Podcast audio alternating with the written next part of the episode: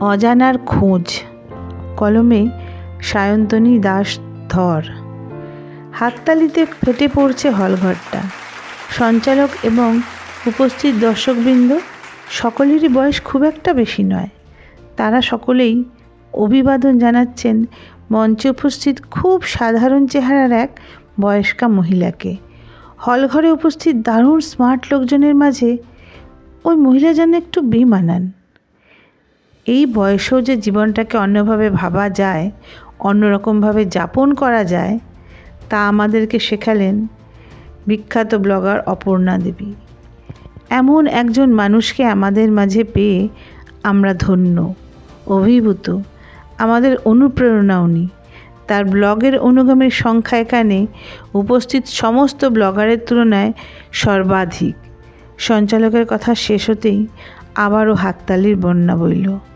মঞ্চ থেকে অপর্ণা নেমে আসতেই অন্যান্য ব্লগাররা তাকে ঘিরে ধরলেন। সকলেই তার সাথে কথা বলতে, ছবি তুলতে উদ্গ্রীব।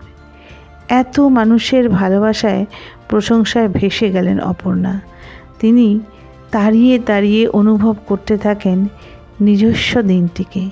স্বামী অথবা পুত্রের অনুগামী হিসেবে নয়, নিজের কৃতিত্বে তিনি এসেছেন এই মঞ্চে। মাইক হাতে বলেছেন নিজের কথা। আবেগে দুফোঁটা জল গড়িয়ে পড়ে তার চোখ থেকে। জীবনের উপান্তে পৌঁছনো, ঘরোয়া, অতি সাধারণ একজন পৌরা থেকে এত বড় মঞ্চে পৌঁছানোর পথটা একদমই সহজ ছিল না। একমাত্র ছেলে বাবুনকে নিয়ে অনিরুদ্ধ ও অপর্ণার সুখী পরিবার। আর পাঁচজন গৃহবধূর মতোই ছেলের স্কুল, পড়াশোনা, সংসার এসব নিয়েই জীবনের স্বর্ণালী সময়টা অত্যন্ত ব্যস্ততার মধ্যে কেটে গিয়েছিল অপর্ণার। নিজেকে নিয়ে ভাবার সময়ই ছিল না। বাবুন বড় হয়ে যাবার পরেই একাকিত্ব বেশ জাঁকিয়ে বসল অপর্ণার জীবনে। অনিরুদ্ধ, নির্বিরোধী মানুষ, তার সাথে ঝগড়াঝাটি করেও সুখ ছিল না। নিস্তরঙ্গ জীবন অসহনীয় হয়ে উঠেছিল অপর্ণার। একটু পরকীয়াও তো করতে পারতে। তাহলে সেই নিয়ে তোমার সাথে ঝগড়াঝাটি করে সময়টা কাটতো আমার? অপর্ণার কথায় মহা বিস্মিত অনিরুদ্ধের হাঁ মুখ বন্ধ হতে অনেক সময় লেগেছিল। দুদিন পরে তিনি জোর করে অপর্ণাকে একজন মনোবিদের কাছে নিয়ে গিয়েছিলেন। নিজস্ব জগৎ গড়ে তুলুন, মনোবিদের কথায় আর অনিরুদ্ধের উৎসাহে অপর্ণা জোর কদমে লেগে পড়েছিলেন নিজস্বতার সন্ধানে। লেখালেখি বাগান পরিচর্যা, ছবি আঁকা, গল্পের বই পড়া, নিত্য নতুন রান্না করা, কত রকমভাবেই না তিনি চেষ্টা করেছিলেন নিজস্ব জগতের খোঁজ পেতে। কিন্তু কিছুদিন পরে সব কিছুই একঘেয়ে হয়ে উঠেছিল। এর মধ্যে বাবুনের বিয়ে হয়ে গেল, তার পছন্দের পাত্রী সৌমিলির সঙ্গে। সৌমিলি চাকুরিরতা, পুত্রবধূ হিসেবেও যথার্থ। মা, এত বছর তুমি সংসার সামলেছ এবার তোমার বিশ্রাম। বিয়ের মাসখানেক পরেই চায়ের কাপে তুফান তুলে বলেছিল সে এইটা একটা ভালো কাজ করেছ সৌমিলিমা তোমার শাশুড়ি মা সংসারে খাটতে খাটতে জীবনের বেশিরভাগ সময় কাটিয়ে ফেলেছেন। এবার একটু নিজের মতো করে বাঁচবেন? হাসি মুখে বলেছিলেন অনিরুদ্ধ। প্রশংসার দৃষ্টিতে বউয়ের দিকে তাকিয়েছিল বাবুন। প্রমাদ গুনছিলেন অপর্ণা, ছেলে তো আর তার একার নেই? রান্নাঘরটাও যাবে এবার? আরে, আমার কোনো অসুবিধা হবে না। তুমি চাকরি করছ, আবার রান্নাঘর সামলাবে কেন? যতদিন পারি করি। তাড়াতাড়ি বলে উঠেছিলেন তিনি। না মা, বয়স হচ্ছে তো তোমার। এবার বিশ্রামের প্রয়োজন তোমার। ঘোষণা করেছিল বাবুন।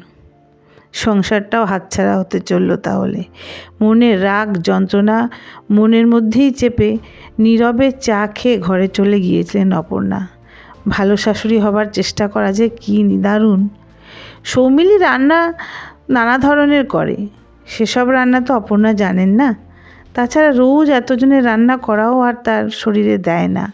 কাজেই রান্নাঘর না ছেড়ে উপায়ও ছিল না অপর্ণার।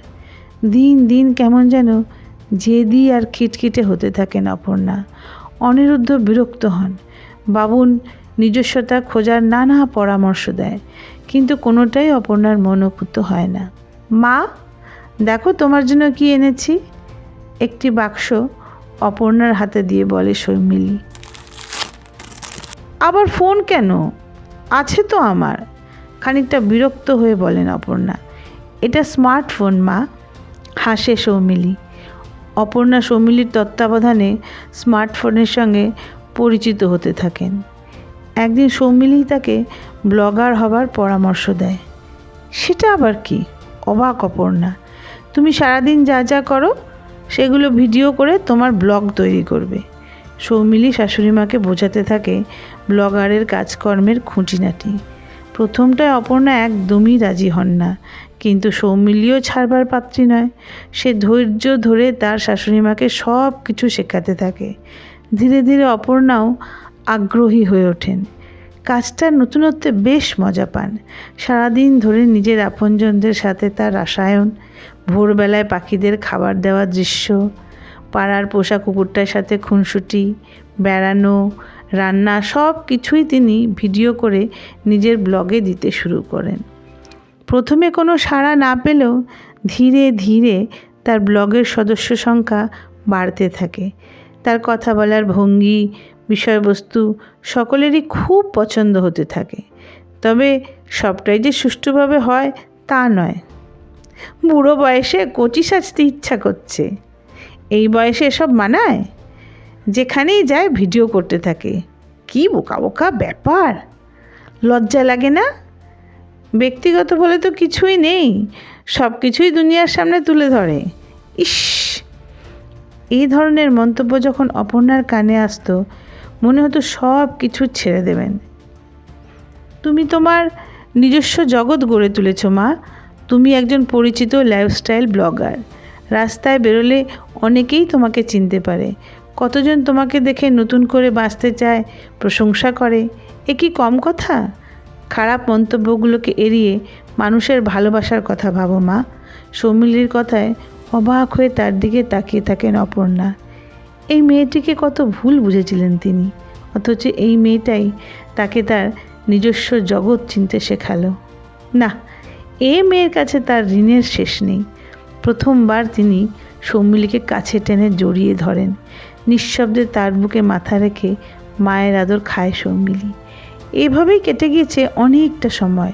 চড়াই উতরাই পথ পেরিয়ে অপর্ণা এসে পৌঁছেছেন আজকের দিনটিতে। হাজির হয়েছেন নামি একটি হলে, যেখানে অনুষ্ঠিত হচ্ছে ব্লগারদের অনুষ্ঠান। পরিচিত হচ্ছেন তার সমমনস্ক মানুষদের সাথে। দূরের আসনে বসে সবটা দেখছিল সৌমিলি আর গর্বে তার বুক ফুলে উঠেছিল। সে তো সাক্ষী থেকেছে শাশুড়ি মায়ের সেই অস্থির সময়টার সংসারে বড় অশান্তি ঘনিয়ে আসছিল তখন। অনেক ভেবেচিন্তে সে শাশুড়ি মায়ের জন্য এই কাজটি খুঁজে বের করেছিল। আর আজ শাশুড়ি মা এই জায়গায় এসে পৌঁছেছেন। খুব আনন্দ হচ্ছে সৌমিলির। অনুষ্ঠান শেষে ঘরে ফেরার পালা।